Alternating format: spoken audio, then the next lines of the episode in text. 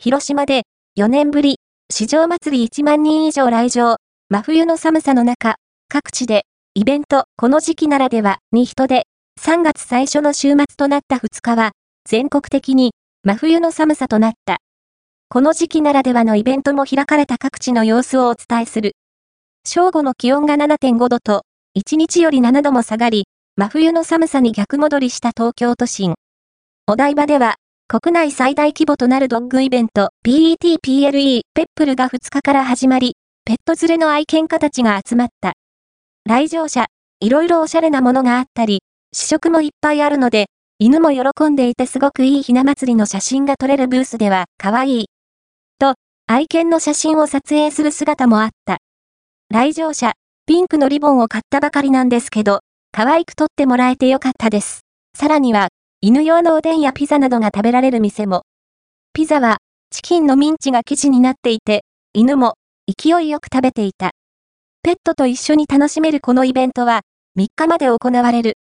和歌山、新宮市では、世界遺産に登録されている熊野川の川舟下りが始まった。初日の2日は、船頭たちが、酒や塩で川舟を清めた後、地元の関係者らが船に乗り込んだ。川舟下りは、熊野前に訪れた人たちの川の参詣道として、約1200年前から利用されてきたと言われている。